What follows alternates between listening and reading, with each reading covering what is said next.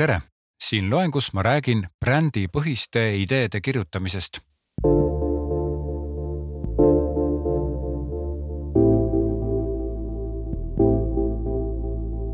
tegelikult olen ma seda teemat juba kaudselt puudutanud, aga leidsin, et pean selle sisse jätma, kuna tegemist on niivõrd olulise punktiga reklaaminduses loengu alguses vaatame mõningaid näiteid ja loengu teises pooles annan nõuanded, kuidas kirjutada tekste niimoodi, et nad järgiksid võimalikult hästi brändi väärtusmaailma. kõigepealt, kõik ideed ja reklaamtekstid peavad vastama brändile, vastasel korral ei loo reklaamid brändi kuvandit.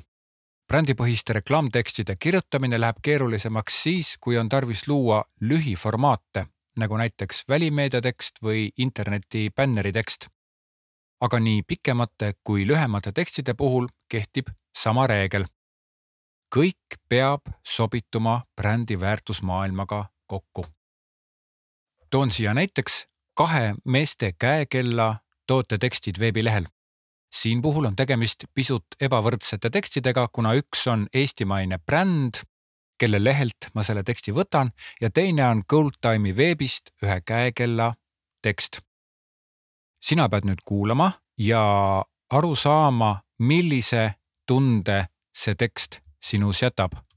kõigepealt loen ette Goldtime'i lehelt, aadress on siin all loengu tekstides äh,. Longines Hydro Conquest meeste käekell maksab tuhat kolmsada viiskümmend eurot ja tavahind on tuhat kaheksasada eurot ja tekst on selline, tootekirjelduse tekst. silmapaistev käekell, milles on ühendatud stiilne disain, kvaliteet ja vastupidavus. käekell on varustatud automaatmehhanismiga, mis laeb ennast kandja käe liikumisest. mehhanismi käiguvaru on kuuskümmend neli tundi. kella korpuse valmistamisel on kasutatud roostevaba terast ja musta värvi keraamikat kellaaega on mugav vaadata ka pimedas tänu pimedas helendavatele seieritele ja indeksitele. käekella siiferplaat on kaitstud kriimustuskindla safiirklaasiga, mis on kaetud peegeldamisvastase kattega. kella vettpidavus on kolmkümmend ATM. lisakaitset vee eest annab vindiga kroonnupp ja keermega tagaklaas. kellarihmal on kahekordne kinnitus blokeerimissüsteemiga, mis avaneb nupule vajutusega. nii selline oli nüüd Goldtime'i lehelt ühe käekella, meeste käekella tootetekst. ja järgmine tekst on siis aega on watches ehk siis aegaon.com lehelt ja Peacemaker viiskümmend kolm Skeleton maksab viissada seitseteist euri ja viiskümmend senti ja tavahind on kuussada üheksakümmend eurot. ja tekst on selline tootetekst mõnikord on suurus oluline. seepärast tulimegi välja ülemõõdus Peacemaker viiskümmend kolm käekella mudeliga, mille eelkäijaks on veelgi suurem Peacemaker kuuskümmend viis. ta võib vabalt olla piisavalt suur, et aeglustada sinu teekonda kuhu iganes, kuid vähemalt viib ta sinna õigeks ajaks. hoolimata tulevatest ja minevatest trendidest on Peacemaker viiskümmend kolm disain ajatu Peacemakeri viiekümne kolme millimeetrine läbimõõt teeb temast korraliku ülemõõdus mehaanilise skeleton käekella, milles toodab aega vana kooli üleskeeratav mehhanism. kriimustuskindel safiirklaas mõlemal pool korpust võimaldab sul jälgida selle lummava mehhanismi viimast kui üht peent tiksu. helendavad valged seirid aitavad sul ajas ja ruumis orienteeruda ka siis, kui pimedus võtab maad kanna teda igapäevaselt või pidupäevakellana, iseloomu ta sulle juurde ei anna, vaid toob selle pigem esile. ole mees või naine, vahet pole, see käekell ei piilu sulle püksi. See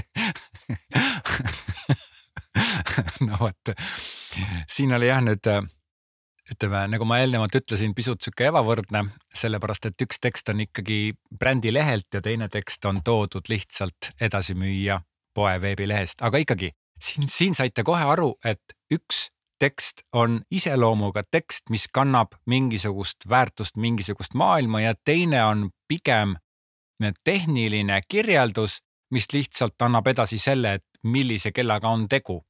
brändi Goldtime'i puhul pead sina ise tunnetama ja on ka täiesti loogiline, sellepärast et Goldtime ei oska ju kirjutada tekste niimoodi nagu Longines Hydro Conquest seda äh, eeldaks.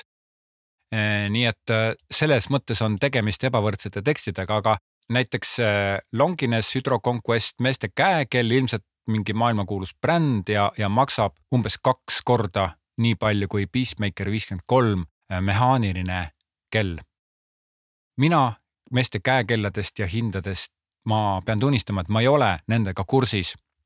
aga ma pean ütlema, et see mm, aega on Peacemaker viiskümmend kolm Skeleton kella tootetekst on sihuke mõnus, mahlakas ja annab mulle koheselt edasi selle äh, kella brändi maailma.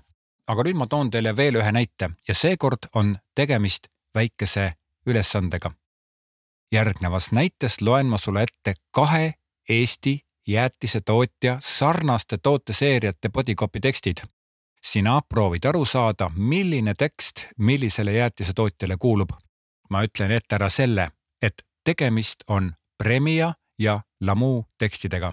Ja järgnevate näidiste puhul ma lisan siia juurde, et tekstidest on välja võetud mõned sõnad, mis võivad otseselt viidata toodetele ja seeläbi jäätisetootjatele, et see ei hakkaks segama. nii, esimene tekst. Erilise kujuga krõbedas vahvritopsis peitub üks paras ports eriti maitsvat koorejäätist ja koorejäätise sees peitub tihtipeale veel omakorda üks eriti maitsev moositriip.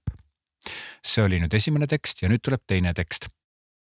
vanaema ütleks, et ka sõja ajal saadi lapsi ning abielluti ning armastati, et elu ei saa elamata jätta. no vot, see siin on meie sõjaaja laps armastusega loodud raskeid olusid ning meeleheidet trotsides ellu astumiseks ette valmistatud meie kõige armsam jäätis. Nonii, mis sa arvad, kumb kuulub Lamule ja kumb Premiale? esimene tekst oli siis erilise kujuga krõbedas vahvitopsis peitub üks paras ports eriti maitsvat koorejäätist ja koorejäätise sees peitub tihtipeale veel omakorda üks eriti maitsev moositriip. ja teine tekst oli vanaema ütleks, et ka sõja ajal saadi lapsi ning abielluti ning armastati, et elu ei saa elamata jätta. No vot, see siin on meie sõjaaja laps, armastusega loodud, raskeid olusid ning meeleheidet trotsides ellu astumiseks ette valmistatud, meie kõige armsam jäätis. kas arvasid ära? ma ütlen ära siis. Mm, esimene tekst kuulub Premiale ja teine tekst Lamule ja mõlemad tekstid on kirjutatud äh, vahvlijäätiste perekondadele. ehk siis Lamu vahvlijäätise perekond hakkab sõnadega vanaema ütleks, et ka sõja ajal saadi lapsi ja Premia vahvlijäätiste perekond, perekonna bodycopy tekst algab sõnadega erilise kujuga krõbedas vahvlitopsis.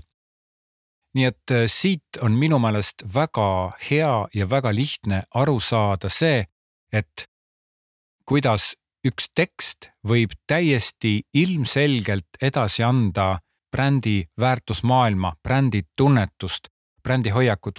Premia on siis Eesti üks juhtivatest jäätisetootjatest. Eesti jäätiseturul on siis kolm peamist tegijat on Premia, Balbino ja Unilever ja nende turuosad on suures laastus kahekümne, kolmekümne protsendi ümber.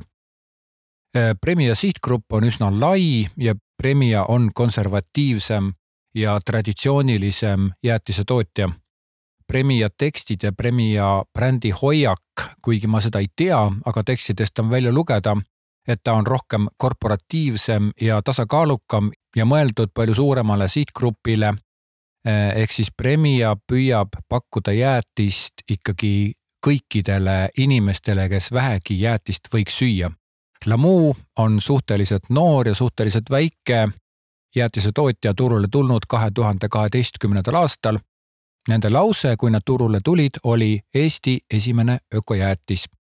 Lamu mm, toodab jäätist siis peamiselt mahepõllumajanduslikult kasvatatud toorainest. nii palju kui võimalik, kasutavad siis Eesti tootjate toorainet ja kui ka toovad sisse toorainet, siis äh, alati kontrollivad, et see tooraine oleks siis mahe et ta oleks väga hea kvaliteediga, et tootmise ja transpordi ökojalajäljed oleksid väikesed ja et need tootvad põllumehed ja farmerid saaksid oma tasu õiglaselt, ehk siis siit tuleb välja juba ka Lamu väga suur filosoofia.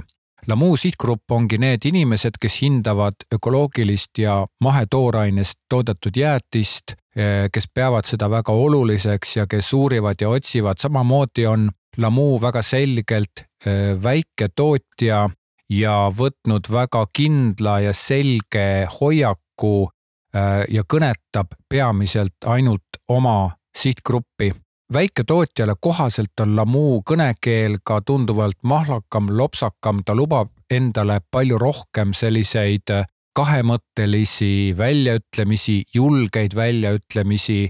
seevastu Premia on rohkem korporatiivsem, rohkem sellisem standardsema keelekasutusega, vaguram, sihukesem tasakaalukam.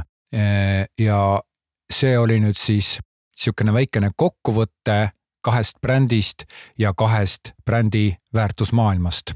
nii et kui huvi on, siis nüüd sa saad minna nii Premia kui ka Lamu lehele ja otsida üles need tekstid, sest linke ma siia alla ei pannud, et vältida kiusatust.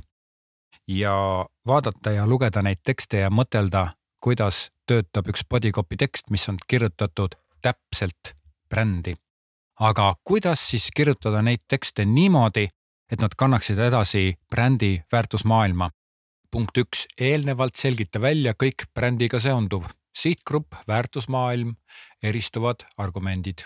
mõned näited. noortele suunatud brändide tekstid on enamasti julged, lõbusamad ja semulikumad. ilmselt räägid sa sina vormis. Vanemale sihtgrupile suunatud tekstid on asjalikumad ja tasakaalukamad sinna võib-olla nii palju reklaamilikke võrdkujusid ja mõttekujundeid ei maksa panna. ökoloogilise toodanguga ettevõtted peavad väga täpselt jälgima oma sõnumitest ökoloogilist temaatikat. konservatiivsete valdkondade ettevõtted räägivad enamasti väga konservatiivset ja rahulikku keelt, kus ei ole mingisuguseid liiga julgeid väljendeid ega liiga julgeid pöördumisi niši sihtgruppidele loodud kommunikatsioon võib olla julgem ja selgesti suunatud oma sihtgrupile. punkt kaks, kirjuta kogemuspunktid ehk loo iseendale reeglid, mille järgi teksti kirjutada. näiteks täisnahast kvaliteetsed ning ergonoomilisi jalatseid tootva ettevõtte punktid võiksid olla sellised. A tekstides peab olema ehedust nagu tooraineski, vähem formaalsust, rohkem personaalsust. B. kvaliteedi argument tuleb tekstides esile detailides, kus pööratakse tähelepanu kõikidele üksikasjadele. C. ergonoomilisus väljendub hoolimises ning pöördumistes, kas sul on ikka mugav ja millised tooted on sinule kõige paremini sobivad. Punkt kolm, kirjuta vähemalt kolm erineva hoiakuga versiooni omaenda punktide järgi ja leia neist parim ma soovitan siis kirjutada erineva rõhuasetusega ja julgusastmega teksti, kus esimene versioon näiteks on kõige vaguram ja kolmas kõige julgem. kui sa neid tekste ise pärast loed, siis tekib parem tunnetus ja arusaamine, et milline võiks olla siis see kõige sobivam. järgmises loengus annan kätte brändipõhiste reklaamtekstide iseseisva töö. Kohtumiseni järgmistes loengutes